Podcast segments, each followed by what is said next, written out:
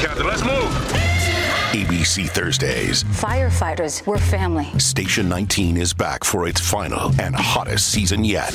The subject has explosive chemicals. With fiery romances. You're the love of my life. And Andy is finally in charge. I'm gonna be the best damn captain the station has ever seen. Station 19. All new Thursdays, 10, 9 central on ABC and stream on Hulu. Good evening, everyone, and welcome to Spooked.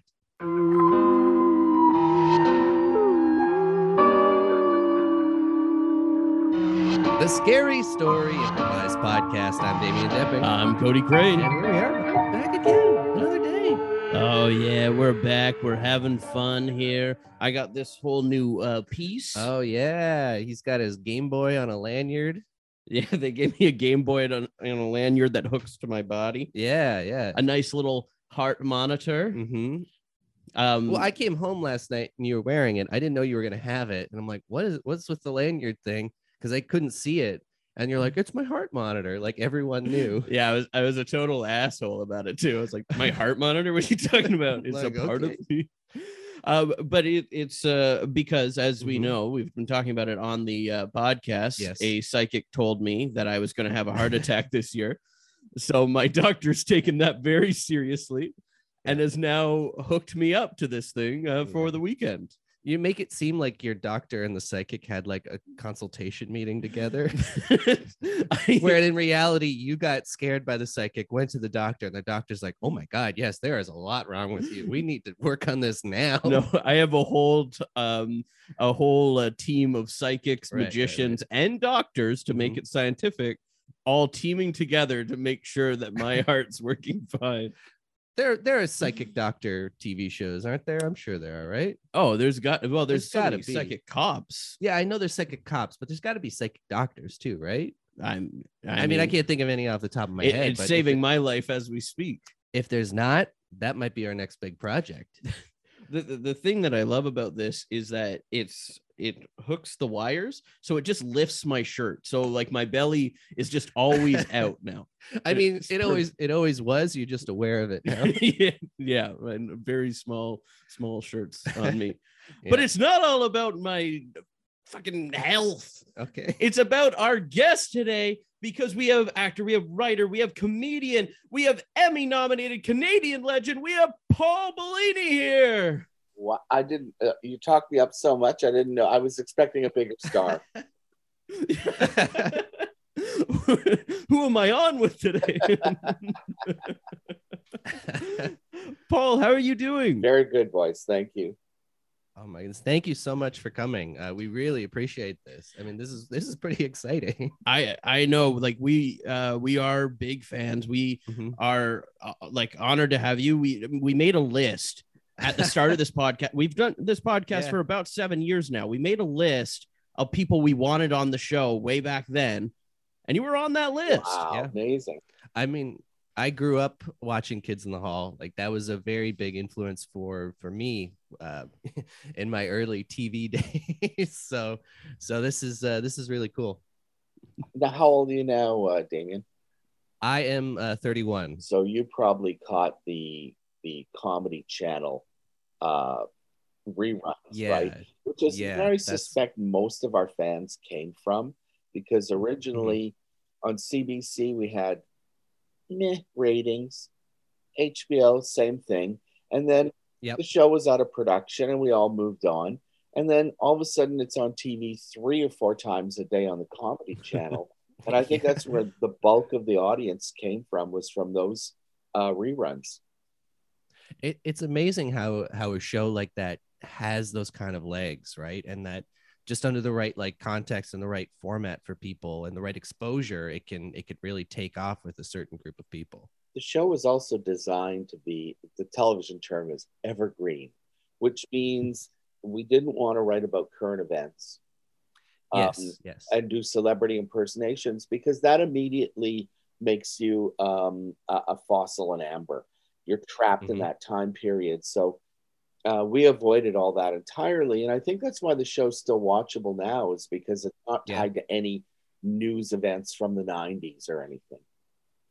yeah that, i mean that that's that's really such a hard thing i find that that's a problem with a lot of like something like saturday night live right is that as, as soon as the week's over the the the sketches are are done like you don't really care about it like you can only watch someone do an impression of uh i, I don't know like george bush senior so many times before you're like okay Well, who who even really knows what he sounds like anymore I went from kids to hours Mhm. 22 minutes, which was the exact opposite. Yeah. tied Yeah. very much to the events of that week. And it was not so much about celebrity impersonations, but it was always about the news and Yep. um, current events. So it was a totally different show, but it was also meant for that week only. I mean, it has Yeah. lousy Yes. legs as terms of in terms of reruns, right? I But get- then that show goes on, it, like it's still going, right? Like it's Older forever. than most people. Yeah. well I, I think that's i mean it's a very it's a different it's a different kind of thing. I mean in a way i know it's comedy but it, it's still so tied to the news as well. You could almost consider it news in itself. So i mean news by its very kind of definition is is always trying to be fresh right? So a, a show like that makes sense in that context. Mhm.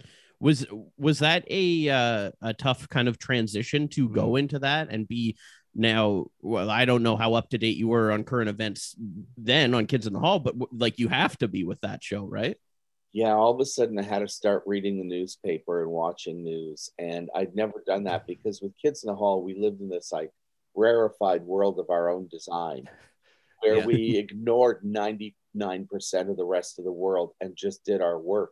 And all of a sudden I Mhm. had to broaden my scope of knowledge. And it, it was hard at first, but they were so gracious with me. They really gave me a chance to to learn and Yep. to grow.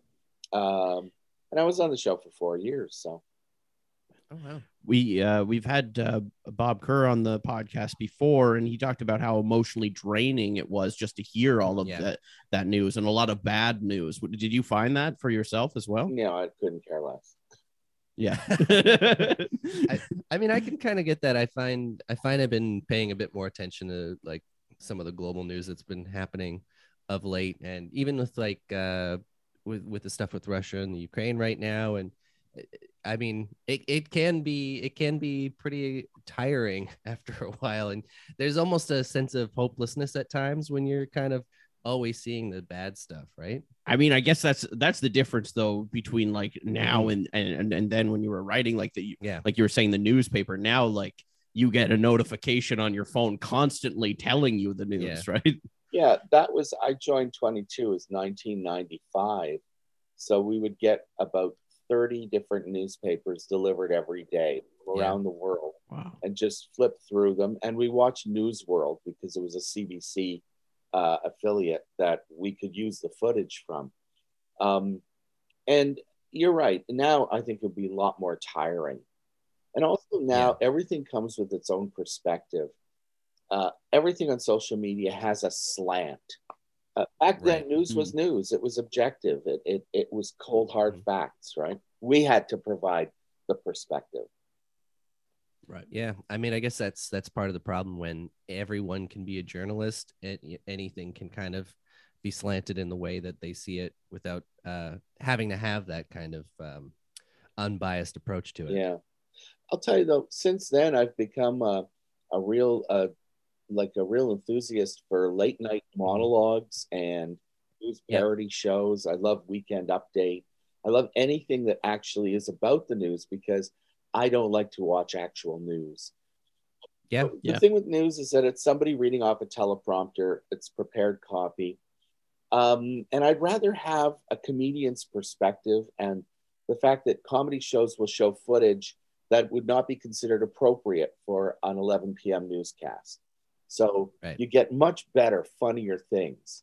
Um, I prefer it. Anyway, I, I agree. I mean, I've always kind of, I mean, I, I I used to watch the Daily Show and the Colbert Report Yeah. like a lot growing up as well too. So I I think it's a similar, same kind of thing, right? It's uh it's just a different take on it. And I mean, if there's something important or something that you see, it's very easy to kind of like go a little further in depth with it after getting that comedic perspective.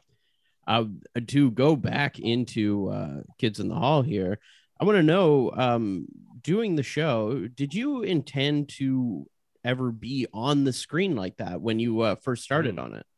you know, when they first hired writers, they um, basically said, "We're not going to let our writers be on the show." it was Okay. kind of them being, "We want to play all the parts." The five of us. Right, right. Um, but then, um, in the beginning of second year, uh, there was this um, idea of doing a contest, and Mark McKinney's idea was that the prize should be me wearing a towel. and it was so stupid that I said yes. And the next thing you know, I broke that rule. And then writers started to appear in the show, but very infrequently. Um, Yep. You know, they kept us busy writing, basically. So I was lucky. I got that special status, and it lasted for four years. So it was like, uh, and then Bellini walks by in a towel, and everybody would laugh, and it would be on TV. I I mean like uh you had this own fandom of your own that sprung from Yeah. this, right? Like and I can only imagine did, did you have a lot of people um like coming up to you on the streets like wanting to touch you at that point? Like was that a a thing? No, because like I said, the ratings weren't that big. So I, I was still operating in relative anonymity. You know, it was interesting. One time we went to the States, I think we were in Washington or New York, and people were recognizing me constantly in America, but rarely really? in Toronto. Um, and that's fine. You know, I didn't really want to be bothered while I was in Toronto. Where when you're on No. vacation, you want to be treated like a star. So it was good. I I feel like if um if the same show was made today, that because of all of the social media and everything, you would be bothered a, lot more about this. Like this would be like trending on like your TikToks, your Twitters, and everything, and we'd be following around so much more. I think you dodged a bullet with that. Let's be honest, the towel guy is perfect for TikTok. Um, yes. yeah. I have no real desire to do it, but obviously, if we were in production, one of the producers would say, "Oh, we should have Bellini on TikTok all the time to promote the show." I- understand that it's all promotion, promotion, promotion, and when you're making a show, you can't get out the word fast and far enough. Uh, watch our show. You know, it's so important, right? Yeah. and and now revisiting um kids in the hall like it's it, it's coming out soon right Uh, the new season. I believe in about a month from now, uh, Amazon Prime launches the new eight episode season six. Yeah. Uh, I don't be know the exact date. Uh, I know Mhm. that uh, it's going to coincide with the release of a two hour documentary, um, which I also participated in. So it's great. So there's going to be a lot of kids in the hall hoop line about a month from now. Yeah. Yeah. and and that was such an exciting uh thing like a bright spot of the pandemic was just knowing that this is filming again and like all of like us comedians like getting these auditions and Mhm. everything like that and just knowing that this thing that is quite honestly for especially Canadian comedians is such a big deal to us. Yeah. You know it's weird? The show took like three years to do because of the pandemic. I mean, the, the, the shoot during 2020 was postponed for a full year. It was shot in Yeah. the summer of 2021. And it's a, a year later, it's still in the can. In the old days, we do it and it'll be on TV within two months. So this prolonged period is is very strange, you know. You literally Yeah. could die and go to heaven while you're waiting for the show to premiere. God- Yeah, God I, I know. happens. I, I think our uh, uh, one of our last episodes we uh, we talked about that of being well uh, something similar of just being so excited to see a movie um, that has like a part two, but like not wanting to die in between. it. yeah. um, but yeah, I, I also want to talk about um, Mouth Congress here. Ah. uh, because uh, we have been listening to a lot of it. We love it. I, like Tactile is love that song. so catchy. It's so catchy, and it's definitely going to be a thing that we're listening to all the time now because it's so good. And you ha- and you have like kind of um in uh, like quite a few of the songs and tactile is one of them too like this like almost devo esque vibe uh, going on. So I, I want to know what like kind of the inspiration was and um, kind of more about uh, Mouth Congress. Well, when I was in university, my buddy Brian Hiltz had a rock band uh, Mhm. called the Survivors, and I thought I want to have a rock band too, but I can't play an instrument. So I thought, Mhm. great, I'll have to be the singer, but I can't really sing either. So it didn't stop me. I rented a, a drum machine from Long and McQuade and set it up in the basement. And Scott came over, Scott Thompson, and another friend of ours named Rob Rowett. And we started jamming and we loved it. It was just like this new avenue of creativity that was so fun. And it had nothing to do with sketch comedy or anything. It was just a whole thing. And, you know, um, we just kept going for about eight, nine years. We did live shows, we did tons of recordings. But then finally, when we got into production on Kids in the Hall, there was just no more time left for that. So we had to Right. put it away. Uh, so the whole thing was 84 to about 91. Um, and then, you know, I just literally for 20 years packed up the boxes, put them in the closet, didn't really think about it. Then in 2011, Scott and I looked at some old footage and we couldn't stop laughing. We thought, this is too good. We have to share it with the world somehow. So we set about making a documentary. And it took seven years to figure out how to do it and get it Wow. shot because it was entirely independent. And who's going to finance us, right? Um, and even after we shot it, it took another two years of reshoots and editing and stuff like that before it was finally ready. Um, the process kind of brought us together again and made us want to do stuff. We put all our stuff on Bandcamp, which was a genius move because a record company in Brooklyn named Capture Tracks found the songs and said, Do you guys want to put out an album? We thought, Yeah, we've always wanted to put out an album. Thank you. Um, so they did, and that was another two year process, of course. Um, Yep. And it just came out in December. So, in order to promote it, we had to start doing live shows again. So now we're back. And here we are in our early 60s doing our rock band thing again. And it's it's quite crazy. Uh, it gives you a lot of energy. I have to say that. If nothing else, it, it kind of makes you feel like you're in your 20s. I mean, something like 30 years in the making, right? Like Oh, this is something. It's a lifelong project. It's kind of like I, Yeah. I was 24 when I created Mouth Congress, and we're still doing it. So it goes to Mhm. show you. Um, but you know, The incredible thing is just the amount of footage that you kept, Oh, or like, or, or even had. yeah, yeah, yeah. But I, I shot everything. I, I Rob Rowett had a camera, and I would Yeah. borrow it, and we shot every live gig. We shot rehearsals. We shot improv sessions, costume fittings. Uh, so we really had a lot to use for the documentary. A lot of old stuff. Wow. But here's the thing: Yeah, we were never successful. We never released a recording. We never had a record company or a manager or anything. No one ever told us what to do creatively. Like, you can't be doing songs about anal sex. No one ever told us what we couldn't do. And as a mm-hmm. result, we did whatever we wanted. So, Mouth Congress is like a purely creative enterprise. Honestly, success would ruin it. yeah. Like Yeah. if one of those I mean, I songs became a hit, it would all be.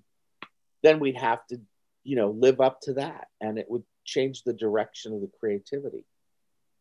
Yeah. I mean, I guess that's kind of the thing that's like the most like pure kind of punk about it, right? Is that that that kind of anti-establishment. like we do what we want, and this is kind of what it is.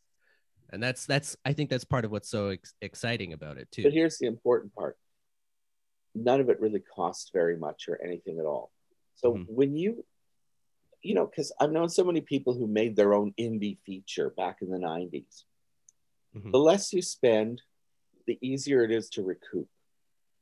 You know, you, if you spend a hundred thousand dollars on in Yeah. credit card debt to make a feature, you're going to be paying that off for most of your adult life, and the feature will never get released. And eh, it's a learning experience. But if you spent less than ten thousand, you don't care as much, right? You don't care Yeah. ten percent. Um, so with Mouth Congress, we never spent money. It was a jam session thing. Um, you know, we recorded on cassette and mixed on a four track. It cost nothing. So there was very little to have to recoup.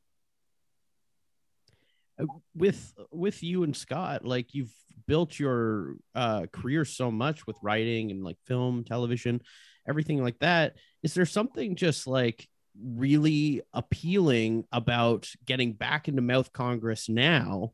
and like building something kind of new it, which it's not really from the ground up but it almost is you know like it's not something that is like associated with the two of you so is, is there something about that that's just like super appealing to almost get to start something completely new or like in Yeah, a new path I, I believe When you're when you're a member of the Kids in the Hall, you are beholden to the other four guys. Yeah. And the five of you are beholden to a network or a production entity. There's a lot of, of top heavy uh, management that, that comes down on you. Mouth Congress is just me and Scott sitting in a room arguing about the best word for a lyric, right? And we do argue. And it's so much fun.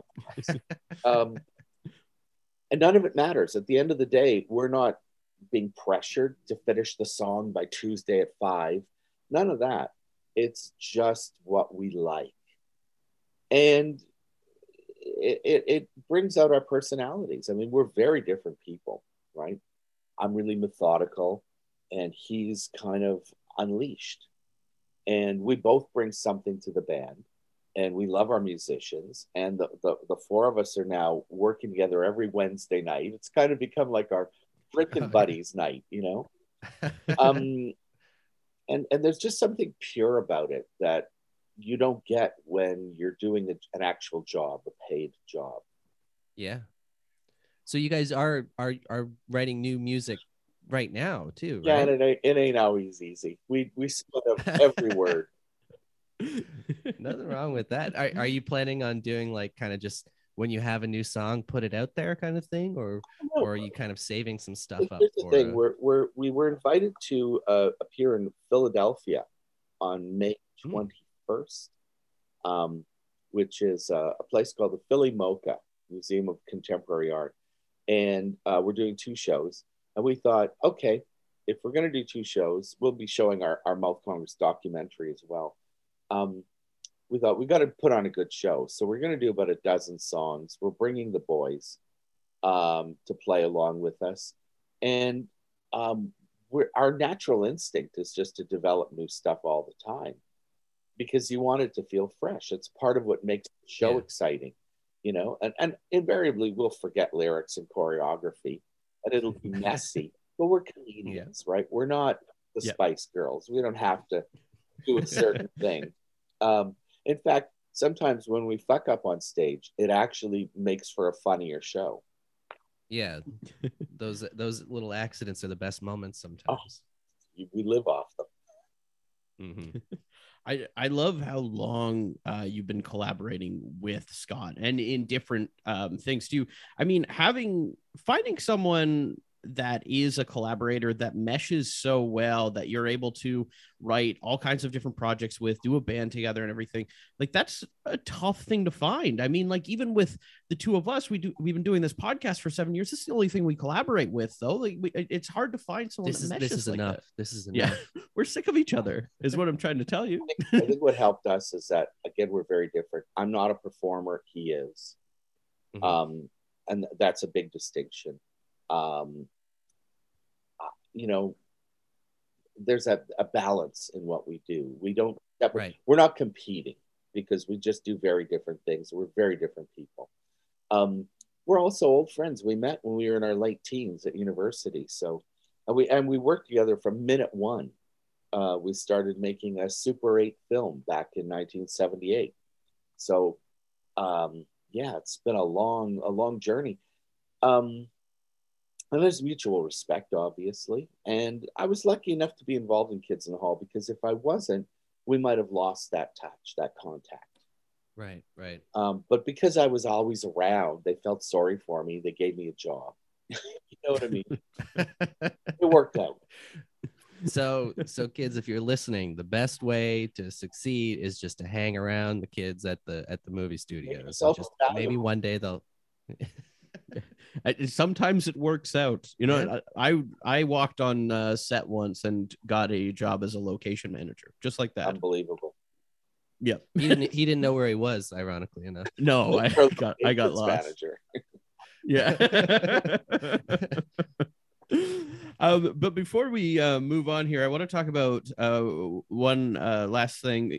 Um, although there's so much I want to talk about, but uh, there's something that really sticks with me with this um, sketch on a more recent show, uh, Tall Mhm. Boys, um, and just your uh, delivery with these facial expressions on this subway sketch and the matching of the beat using your belly everything about this just constantly sticks with me. And I, and then it was from their season one. They're on three now i have not forgotten this this sketch it, it has just stuck with me so much due to you um it's pure yeah. Bruce McCulloch. I, I can't take any credit for it. Um, and I think Bruce has a real fondness for big belly guys. I remember a Kids in the Hall photo shoot where it was these five guys with gigantic bellies and they um, matted in their five faces over the bellies. It was just surreal. It's really ugly. It kind of looks like the guys ate all five kids in the hall. Um, but um, I think Bruce has a belly obsession. Uh, and, you know, I just happened to be available and he asked me to do it. It was a lot of money. I thought, yeah, thank you very much. and that was it. And, and then I met my fellow co-stars, the other three guys, and it was great. We had to learn the choreography. We worked with a choreographer. It was quite fun.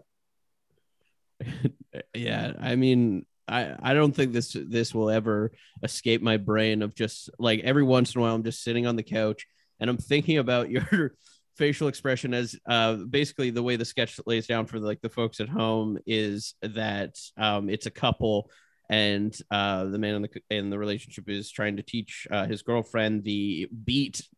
And then you're looking at them so disappointed in this moment for not getting the she beat. just can't get it.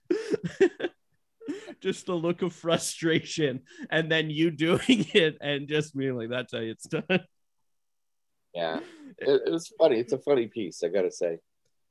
yeah. I, I mean you're saying that you worked with a choreographer for this too i find that so hilarious that someone spent years and years and years and years training to be a dancer and to be a choreographer and working so hard to to end up being paid to choreograph four guys patting their belly on, on a silly tv show is insanely funny.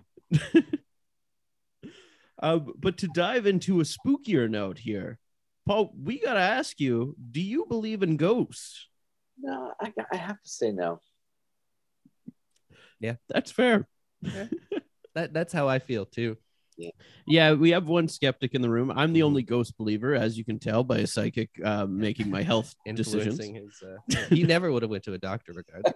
Yeah he won't do it. Uh yes say what you will but uh she did force me to go to a doctor i suppose. Yeah. Um but have you ever had something um that you uh thought at the time was like a paranormal experience or like a kind of like a spooky experience Again, I'd have to say no. you've been living your life without any fears No, I wouldn't. well No. that, that's different Fears. I have a lot of phobias. I don't like heights. I don't like spiders. I don't Mhm. like extreme speed. Uh, I don't like Mhm. water at all. I can't swim, and I would rather avoid even boats, let alone swimming. Um, no, I've Yeah. got tons of fears, um, but they're all real. They're all Mhm. Yeah. fall off. tangible yeah yeah um, like um, a feeling of being haunted or anything has never actually occurred to me. Um, that's not to say I don't love ghost movies or, or Mhm. ghost Mhm. fiction, but I- I've never seen a UFO. I, I I've never Yeah. talked to an angel. I, you know, not that I've never heard a voice. Um, so I'm a bad I'm a, I'm a bad example for, for your show. no, not at all. It's it's actually for me, it's great to have somebody who doesn't. I mean, and I think that's an interesting point too, because I've heard this a few times from people who are skeptics, where they're saying, "I don't believe in ghosts," like, but I still enjoy like ghost stories and Yeah. stuff. I, I find it funny that most people don't have to justify like like I don't believe in dragons, but I still enjoy fantasy novels, kind of thing. You know, it's it's like you, of course you can enjoy the story, but I don't have to believe your bullshit. but I mean, there's justification on both ends, at least for for me specifically, Mhm. because I'm a um, I'm an atheist that still believes in ghosts, and I feel like that's an important Ah. justification too. An important justification for what? I don't know. A lot of people think then because they correlate the two. Right. I believe. Right. Um, but I did prepare here today a couple of um, it says disturbing would you rather's Okay. uh, from this uh, website. Uh, I know that how much Damien loves the would you rather segment, so I decided to bring it back. um, the first one here, Paul, is would you rather have all of your shoes filled with spaghetti or have all of your socks be wet all the time? Oh my god, what a hideous choice. Is it like constantly filled with spaghetti or just like once Or filled you with spaghetti You get and to you have to empty get them rid of out before you put them on. It, yeah, I, I think that you get to empty them out. Okay. Otherwise, your your feet would just be your socks would all be wet with spaghetti sauce. Anyways, That's true. I would rather Well, have it- shoes filled with spaghetti because at least you can eat the spaghetti. That's true. And it doesn't say that it's covered in sauce. They could just be dry noodles. It could be dry noodles. I I don't think they would call dry noodle spaghetti though. Well, like I mean like cooked dry noodles, you know what I mean? Like they were cooked and then put in a colander. Right. I I want Separate. Sauceless. I want to rewind here because you said you would eat the spaghetti out of a The shoe. shoe? Well, it depends how new the shoe is. Depends how hungry you A are. brand new shoe, yeah, likely. I would always have new shoes. But I hate Um, socks. Is that if that's what you're asking? I cannot say if I if I'm wearing a pair of socks and I step in a puddle and I go to soaker, I can't stand it. Yeah, I, I agree. I don't I hate leaving the house when it's raining. Uh, I don't have very good shoes for for that. I've been meaning to buy like waterproof shoes for like Oh, years and I just never do. yourself, so Damien. You got a good pair of boots. I should. So I should. you're already living the life of always having wet socks. I no, I just don't leave the house when it rains. We know what he'd rather. um so here's uh here's another one here um would you rather sweat all the time or pee every two minutes Oh my god. Well, I think I would rather sweat all the time. But Yeah. Uh, peeing, like the older you get, the more frequent it becomes. and I really think, oh, I love being 20 when I didn't have to pee every hour. Um, Mhm. so uh, yeah, I would rather sweat all the time. Quite honestly, it sounds gross, but I'd do it. I feel that this one, the big thing is that the sweating all the time is a passive thing, where the peeing every two minutes is an active thing. It's, you have to So like you somewhere. can you yeah, like you can you can go about your life sweating all the time. But if you're always having to go like to the bathroom, you have to be close to a place where you can go constantly. And that's such an inconvenience. well i mean uh, yeah i uh I, I know the experience you're talking about, Paul. Of uh, the older you get, the more you have to pee. I uh, about a decade ago, I went on a trip to Florida with my mom and all of her friends, and they decided to drive there, and it took so much longer. I think it took days longer because we constantly stopped, as everyone had to pee at different times all the time. they couldn't coordinate. No, you can't coordinate a pee. I guess that's true. Um, but on that note, we got a story to tell. Hey, We all drew positions beforehand. Uh, Paul, do you want to reveal what you drew? what was that? Was was there a homework aspect to the assignment? No, uh, you got the celebrity.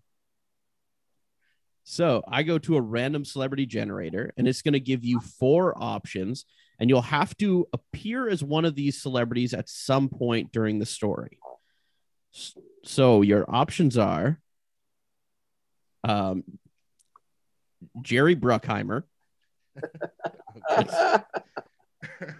classic. You know, I was always wanting the spotlight. Yeah. The best. Yeah. Okay, keep going. Brian Grazer, Mm. Dr. Phil, Oh, Okay. and Confucius. oh my God! Can we get away with Confucius? Is this going to be one of those canceled moments for me? yeah, we're we're setting you up for it. So you have uh, three choices on the random selection. All right. So two movie producers, a fake doctor, and a wise Asian sage. Okay. Yeah, it, it really gave you a layup. All right. Cool. And uh, I I drew the swing, so no extra responsibility. That's true. And I do want to note too that uh, Paul, the celebrity only has to appear. You uh, they don't have to be in, and you can be as many characters as you want. All right. I'm do other characters. Yes, Yeah. yes. You're not you're not going to be stuck as uh, Confucius for the whole story. right. Good. All right. Uh, and then uh, that means that you drew the narrator. Yeah. So for that, we're going to go to canigeta.com for a location, a relationship, or a word in order to get this story started. What would you like? Um, let's do a relationship. Gondola pilot and boat inspector. Gondola pilot and boat inspector. Yeah. Can I get a reminder of what a gondola is? Is it the The boats with the big stick. the big stick? down That's what I was thinking of. going down. Yeah. And then the boat inspector to make sure the boat's uh, ship shape, as it were. I mean, I am really curious to see if gondolas get boat inspectors pilot. I mean, I feel like it's such a big industry there that they they would have to make sure that there's some standards, right? Just from like a a liability kind of perspective. But I don't know. I don't know. I mean, I guess we're about to find I've out. never been. We'll find out right now. this episode of Spooked is brought to you by BetterHelp. Visit betterhelp.com slash spooked, S P O O K E D, to get 10% off your first month. That's BetterHelp, H E L P dot com slash spooked. Yes. Love is in the air. That's Valentine's right. Day. Va- coming up. Valentine's Day coming up, and it's okay if you don't have a sweetheart this year. Mm-hmm. Have no fear. I know that that weighs on a lot of people, whether they have a Valentine, don't have That's a right. You know, and the stresses of planning Valentine's Day is a lot. It can be a lot for you, and you might need someone to talk to during this time. Self love is important, and what better way to do that than with our friends at BetterHelp? Exactly. I know that for myself, Mm-hmm. I get a lot of uh, stress while uh, doing planning and do, Mm. and putting things together. That really uh, stresses me out. It um, gives me anxiety. It uh, it makes me kind of just fold up and want to just stay in bed. But it doesn't have to be that way. No, it doesn't. So the people at BetterHelp have people to talk to you about this and talk to me. Yeah. And if you're thinking about starting therapy, BetterHelp's a great way to do that. It's entirely online. So even if you are stuck in bed, what great way to start it where you don't have to leave the first few sessions. Exactly. Yeah. Just open up your Open uh, it up and get it started right there. Yeah, in bed. Perfect. You can still wear your jammies, just as I like it. BetterHelp is designed to be convenient, flexible, and suited to your schedule, whatever that schedule may be. Just fill out their brief questionnaire to get matched with a licensed therapist. And hey, if they don't work out for some reason, you can switch your therapist at any time for no additional charge. Yeah, you're not stuck to a therapist, you know, and and it's all uh, online and everything, so you don't have to have that awkward thing of like in person, and then they're just wondering whether you're, they're gonna see you again in person, and it's more of a connection. No, do online, do BetterHelp. That's right. So don't forget, go to betterhelp.com slash spooked to get 10% off your first month. That's betterhelp, H-E-L-P dot com slash spooked. Today. Who starts? It was a nice and sunny day. Oh, it was so bright, and the sun beamed off the water, leaving a nice shine around all of the gondolas going up and down the stream. What a beautiful day. Man, I'm so glad I quit my job and moved to Italy to become a gondola guy. Uh, I saved up for years. I finally got my little my little rubber dinghy gondola all ready to go here. I'm gonna start driving around the, the river streets of uh, of Italy. Yes, Phil just finally did it. He finally got his gondola on the water. I'll show you, Bernice. This was my dream. I'll show you. But there was one thing he wasn't expecting a boat inspector. Excuse me. You, Yeah, yeah. you know Italian. Uh, you know, look Italian. You know, no, know I, from Venice. no, I'm from Windsor. Windsor, but that's about Windsor. I don't know Windsor. You, why you drive a dinghy, inflatable dinghy, instead of a beautiful gondola? It's Venice. Yeah, yeah, yes. I, I just moved here, and this has always been my dream to to ride a boat down in Venice. And uh, right now, this is all I could afford. This is my this is my starter gondola. Oh, this is a no good. Today, we make a big movie in Venice, produced Oh. by Jerry Bruckheimer himself. He Come Really? to Venice to make a movie called Venice Boat Story about all the boats in Mm. the water. You cannot be in the water. You must go. Uh, oh, I have to kick, take my boat out of the water. Yes, you must go basta. Stop it with the water. Must- What about uh, how about if I uh, just slip you this uh, this uh, Canadian two dollar note? How would that change your mind? How many lira? Is this a thing? I don't know. I never, I don't recognize this. Who is this old lady on the money? I do not know. Uh, okay. Yeah, I'll I'll just uh, I'll deflate my boat and I guess I'll go back to my uh, my Airbnb. Here's the thing. Today, Yeah. we got a big star coming to Venice. His name Oh, Dr. Phil. You know Dr. Phil? the Dr. Phil. The Dr. Phil. He come to make the movie with Jerry Bruckheimer. Wow, he gave me so much toxic advice about my relationship. I think that's why I ended up leaving her and moving to Venice. Very bad doctor, very bad actor, Yeah, but yeah. rich. You come in Oh, a lot of money in Venice. That makes sense to me. Money talks, am I right? Oh, sure Uh, so this two dollar bill won't. Do. I, uh, uh, Dr. Phil here. Uh, I'm going to I'm going to need a, a, a gondola to get over to uh, my hotel. Um, oh, you with the uh, rubber inflatable dinghy, uh, can you take me across? uh, yeah, yes, Mr. Phil. I, Doctor Oh, Phil. Dr. I'm so Phil. sorry. Certified non-doctor. I'm a Yeah, television I guess doctor. Mr. I guess Mr. Phil's your dad's name, right? No, his name was Mr. Jones. Uh, oh, okay. So, sorry about that, uh, Doctor Phil.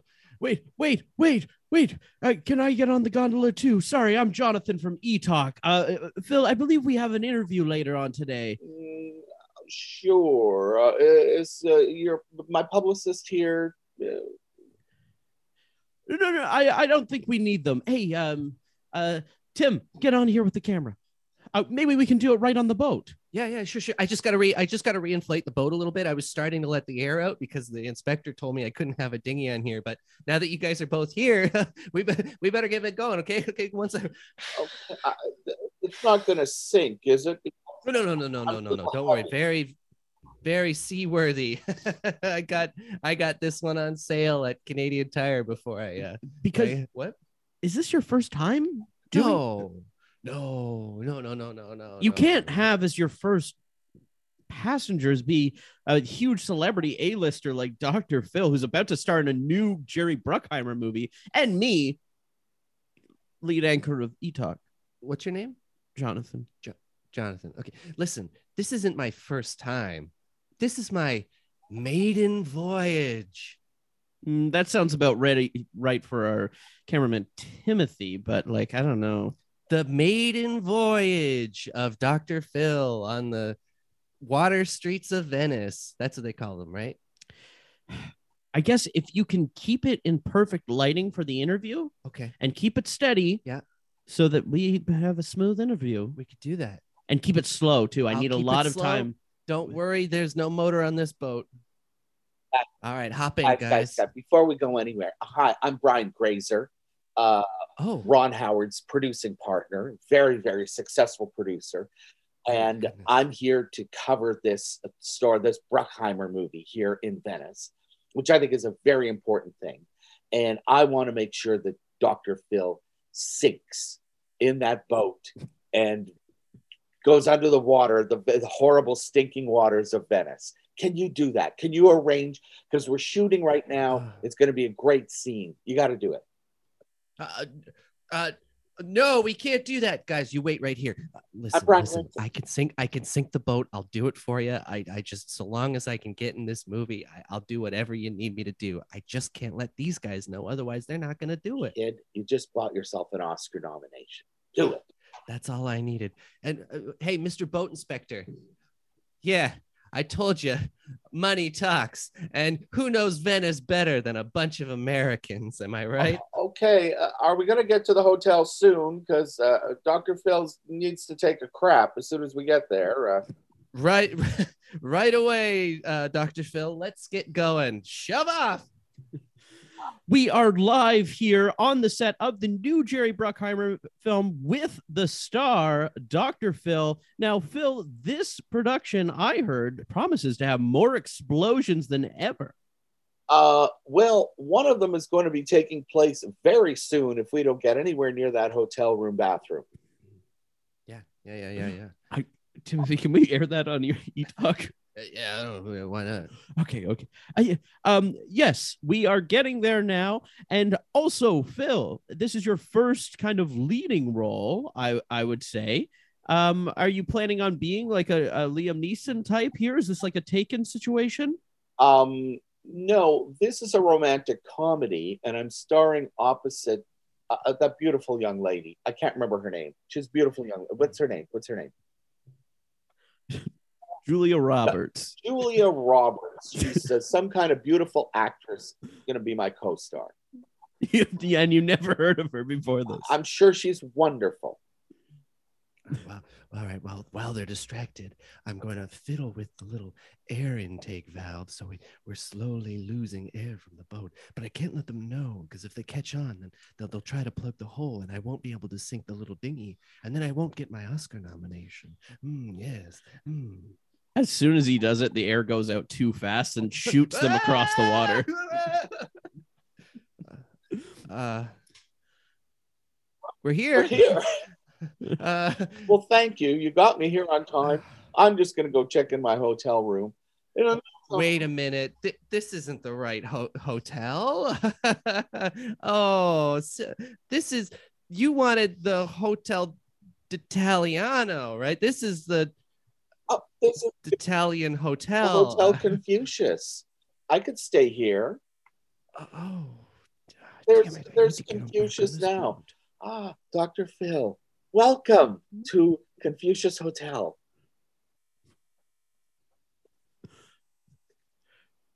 Um, I, I have a bit of a problem here. It it it looks like when we crashed in, um, my cameraman Timothy just got bludgeoned on the rocks. Oh, oh, I need to. I need to go check with somebody here. Okay, I need, I need to. Fix I'll- Timothy. Yeah, yeah, yeah. Um, Dr. Phil, do you need to get away anytime soon, or uh, or can I do a bit of an interview more, more of an interview? Let's do it right now. Ask away. Um, well, you're currently on the toilet. Uh, do you want me to give you some more time, or? That's fine. Everybody uses a toilet. I think it's something I can share with my public. We are live on the toilet beside the set of the new Jerry Bruckheimer film. I'm still here with star uh, Dr. Phil. Um, Phil, can you tell us about how much you're loving Italy? Uh, I hate it. It's the worst. I can't wait to go back to America. You heard it here first, folks. Brian, Brian, uh, Brian, are you there? Yes, yes. That was great. We filmed the whole Okay. thing when you took the air out of the boat and it spun and just Yes. went. That was great. Thank you. Got it in one shot. Great, great. I'm so sorry Phil didn't go in the water, but we did horribly maim the one cameraman from ETOC. Is that okay? He looks Is that Bill enough? from a distance, so we can cover. We just cut around it. Great, great. Oh man, I, I can't wait for the Oscars to roll around this year. I'm I'm gonna be so excited. But wait, Brian, if it looked like Phil from a distance, what are people going to think when Phil's still around? Uh, we'll have to kill him. Mm, Kill Dr. Phil? Can just yeah, say, I think kill Phil. I think uh, I think uh, Quentin Tarantino said the same thing. I think you're the only one that can do it. Who who are you? Oh, sorry, I'm I'm Brian's assistant, Uh, oh, but I'm very schemy, and I just kind of dangle my fingers together and tap them. Hey, what's in this for me? Um, a new boat, a new uh, gondola. A real life gondola? Yeah, not an inflatable one What either. the Just a- heck? The whole reason I moved here was for a real life gondola. Wait. And if I have one, that'll truly show Bernice. Brian, we can afford that, right?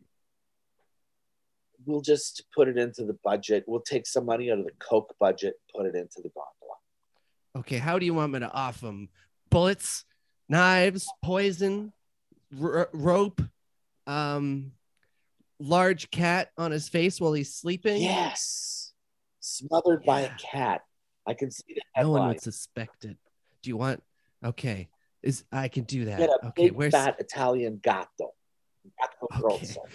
probably one that eats a lot of lasagna, right? Absolutely. Like uh what was that cat called? The Garfield. Put him right on Dr. Phil's face while he's sleeping.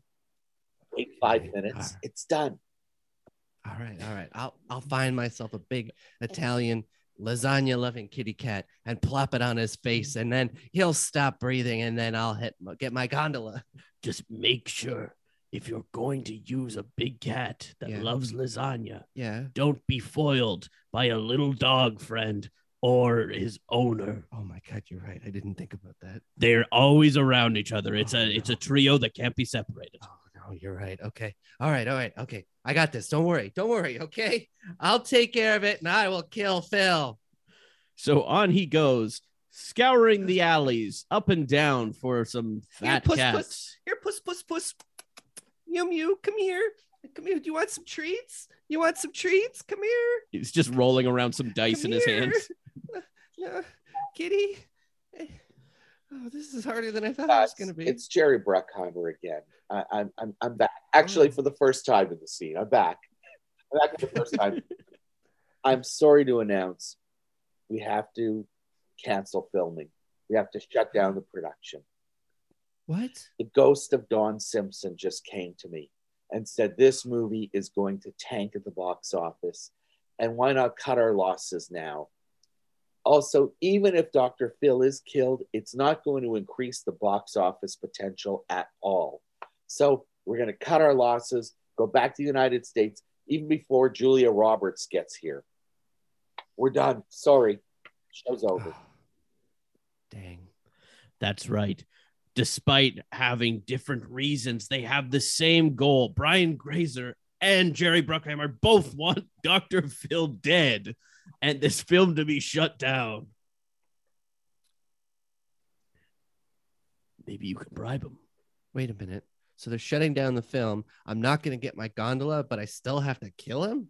Well, yeah, sorry, I followed you here. I hope you don't mind. I'm very confused by your logic. It seems like they don't want me to do it anymore because they're shutting down production and it doesn't matter if Dr. Phil dies. So why would I go and kill him now? yeah, but What's when- the incentive for me? it's just when you have a thought in your brain and you're like, okay, well, he still has to die. And now we're all just kind of like, we don't need him dead, but like we're all just thinking about it and we kind of see want to see how that would look.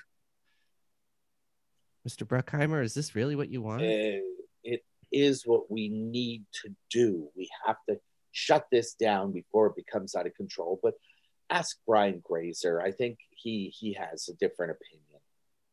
Okay, okay. Uh, Brian, is this really what you want me to do? Do I really still need to kill Phil? Yes, you must, because how else can I put you forward to the Academy? That's right. But if there's no They're only Right. going to nominate you if you actually do this. Mind you, they will true. nominate you for Best Live Action Short. Unfortunately, you're not going to get an acting nomination, but kill Oh. him anyway. Okay, yeah, yeah, yeah. You know what? I'm not gonna give up on my dreams. I'm gonna find that cat and I'm gonna kill Dr. Phil. Also, if you don't kill him, then like we would have no reason to give you a gondola. Well, I thought you weren't. Uh, I thought it, once the movie was done, it didn't matter anyway. But We're hoping the movie is never done.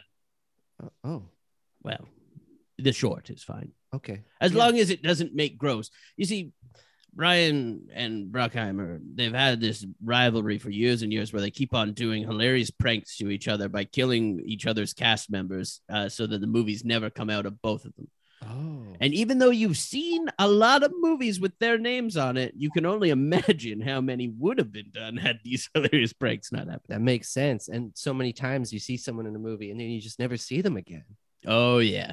Of course, it all makes perfect sense. Yeah. It's especially the ones that say Hey, introducing. There's a big fat kitty cat eating a lasagna right now. I'll get you now, Dr. Phil. Later, whatever your name was. He's not eating lasagna. He's eating spaghetti out of Dr. Phil's shoes. Oh shit. shit. I needed a lasagna cat, not a spaghetti Uh, cat. the only thing that you needed was a fat cat. Oh, It didn't matter. It didn't? Yeah, sorry. I keep saying that I'm gonna leave and assist Brian, but I just I, there's so much going on around here. I just want to see it. All right, all right, all right, all right. all right. Come here, kitty cat. Oh, you're, you're a big boy. All right. Now, uh, uh Dr. Phil? Dr. Phil, are you in there? the cat was outside of Dr. Phil's hotel room. I'm just I'm just lying down here, uh, getting a little rest. Uh, so uh, come in and do what you need to do. Uh, oh, don't mind me, Dr. Phil. I'm just uh I'm the uh uh I'm the cannoli delivery guy. We get this hilarious scene where the guy is trying to open the door, but he's also carrying this big cat. Ow. So he slips his Kitty. sock off to try to get it with his foot, but that doesn't work. Now he's using Stop his it, mouth. Uh damn it. Finally, he just kicks the door in. Ah, ah cannoli man. uh um all right, kitty. There you go. Now, Dr. Phil, don't just just just relax. It's it's a, this is perfectly reasonable. We do this in Italy. We do this in Italy all the time. I trust me. There's nothing to be worried about. This is a normal custom in this country that everyone does. Okay. And there, Dr. Phil suffocates. He can't get the cat off him, uh, no matter how hard he tries. It's just too big. He dug his kitty claws in. He's not coming off now, Dr. Phil.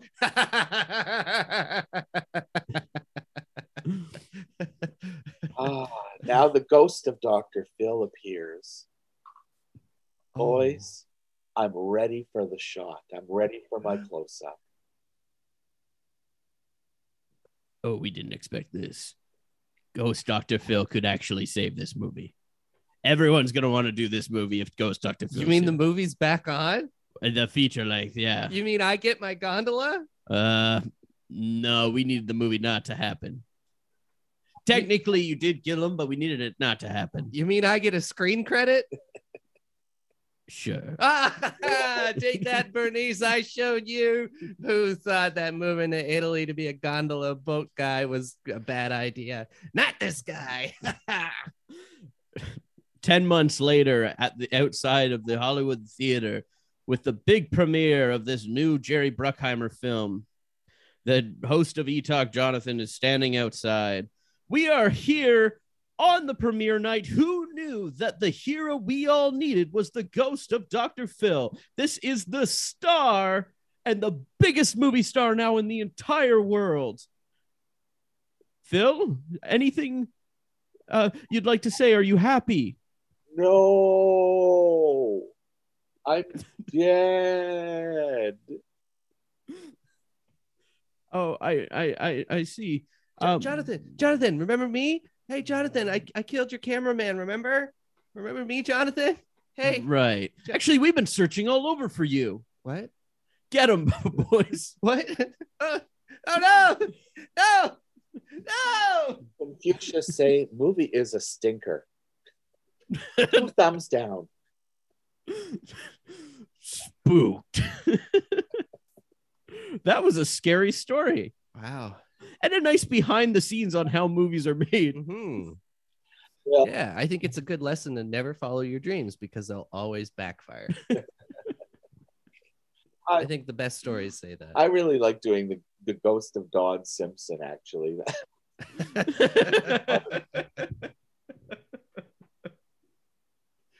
oh my God. Oh, I'm sorry. I've never improvised before. I have to apologize. I, I, I have no training. I barely knew what I was doing. So thanks for helping. we barely know. We barely know.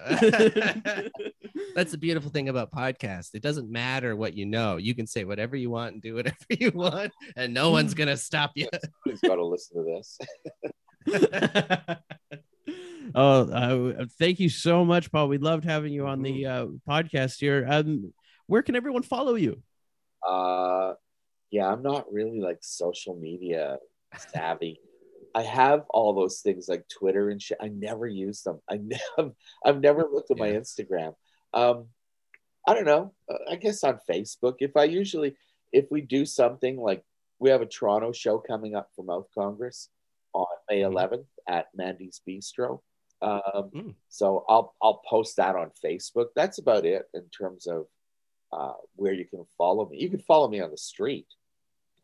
That's possible too. I guess a good another thing, uh, the Mouth Congress documentary. Uh, is there a place where we can where people can find that or Not really. Not really. We're, we're, we're just it hasn't been released, so we just play okay. and stuff. But uh, Oh, okay. we So you gotta see a it live. screening, and uh, only thirty people showed up, so that was kind of depressing. Well, we'll be tweeting out that Mouth Congress show at Spooked Podcast, Yeah. as well as keep an eye out for uh, Mouth Congress on YouTube. Check out the songs there to get you hyped before that show in May. And also keep an eye out for the Kids in the Hall documentary and the new season. absolutely, Right. Yeah. lots. and you could and you can see a full profile on paul on the sonarnetwork.com with direct links to those uh, social media and uh, to the imdb as well and spooked Spooked. I love it. Thanks, guys. Spooked. This podcast has been brought to you by the Sonar Network.